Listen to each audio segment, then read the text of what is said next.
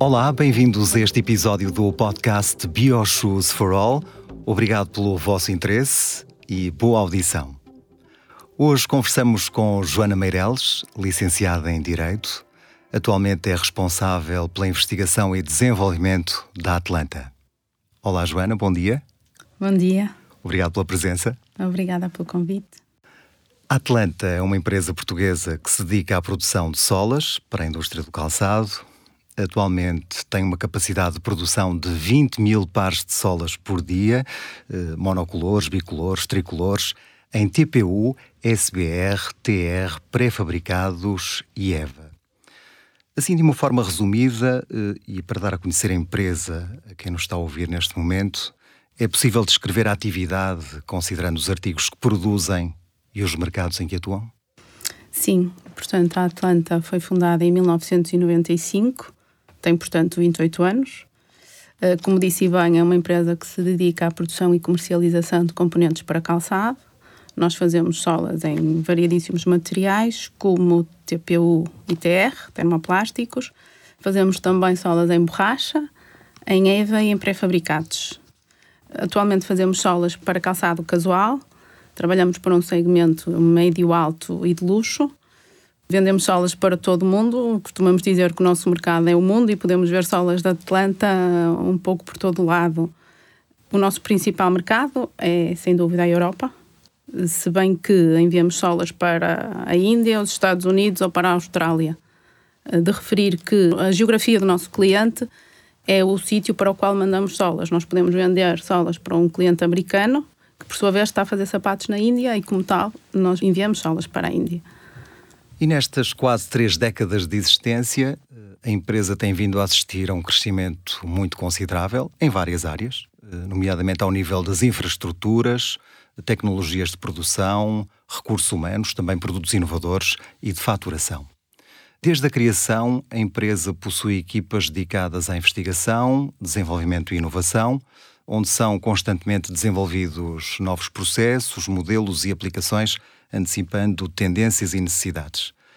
Atualmente é uma das empresas parceiras do projeto BioShoes for All. Qual é o papel destes projetos para a Atlanta, em particular o caso concreto do BioShoes for All? A Atlanta desde cedo se destacou por fazer muitos projetos na área da investigação e desenvolvimento. Foi sempre uma preocupação da empresa e que está patente em toda a equipa desde cedo que trabalhamos com universidades, com o Centro Tecnológico do Calçado, com institutos politécnicos, com outros parceiros e desde sempre que desenvolvemos projetos uh, externos nestas áreas. Descoberta ou desenvolvimento de novos materiais, novas aplicações. Esta, de facto, tem sido uma preocupação da empresa desde, desde sempre. Paralelamente, também temos projetos internos de investigação e desenvolvimento isto é muito uma questão de atitude perante, perante as coisas e, e, e, a equipa tem muito esta atitude de estar sempre à procura de um novo produto, um novo processo, uma forma de fazer diferente. Em relação ao, ao BioShoes concretamente, este foi um projeto muito importante, é um projeto muito importante para a empresa, que está alinhado com a nossa estratégia de nunca abandonar o fazer melhor, o fazer diferente, o procurar novas soluções, novos produtos, novas aplicações. Esta é uma estratégia da empresa e neste âmbito participamos no BioJus. Uh, o BioJus é um projeto no âmbito do PRR, do Projeto de Recuperação e Resiliência. É um projeto muito ambicioso, é liderado pela APICAPS e coordenado pelo Centro Tecnológico do Calçado. Integra 70 parceiros, desde empresas, entre as quais a Atlanta, associações, entidades do Sistema Científico Nacional. Eh, é um projeto que está assente na bioeconomia sustentável e circular, eh, para a Atlanta, este projeto é de facto importante na medida em que nos permite levar a cabo a nossa estratégia, eh, que consiste na busca permanente de novas soluções, de desenvolvimento de novos produtos, com enfoque nos bio e nos ecomateriais, para além de trocar sinergias entre os parceiros dos projetos, que também é, é, é importante. E desde o início da sua atividade, a sustentabilidade tem sido uma preocupação constante da Atlanta. Eh, neste contexto, como é que a empresa aborda estas questões de sustentabilidade de forma inovadora? É assim, a sustentabilidade, embora se fale muito de, hoje em dia de sustentabilidade ambiental e energética, temos também que falar de outro tipo de sustentabilidade, das sustentabilidades económicas e sociais. A sustentabilidade no seu todo tem sido uma preocupação de facto da empresa. Por exemplo, falamos da sustentabilidade económica.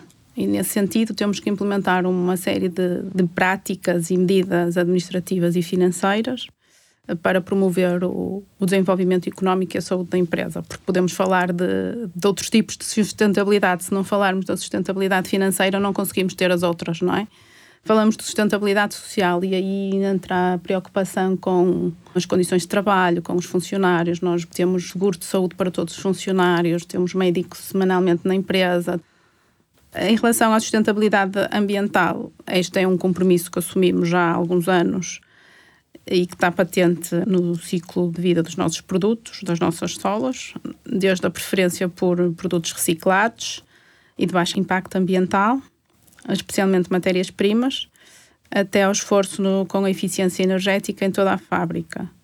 Procedemos ao tratamento total dos resíduos das nossas salas, nomeadamente os TRs, TPUs, borrachas, por forma a reintroduzi-los no processo produtivo como matéria-prima, transformando esses produtos em outros de valor acrescentado.